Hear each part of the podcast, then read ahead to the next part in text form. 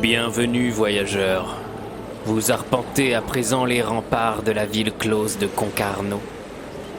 Nous sommes au XVIe siècle et la cité est peuplée de marchands, de négociants et de pêcheurs qui vivent au rythme de l'Atlantique. Mais la ville close ne reste jamais calme longtemps.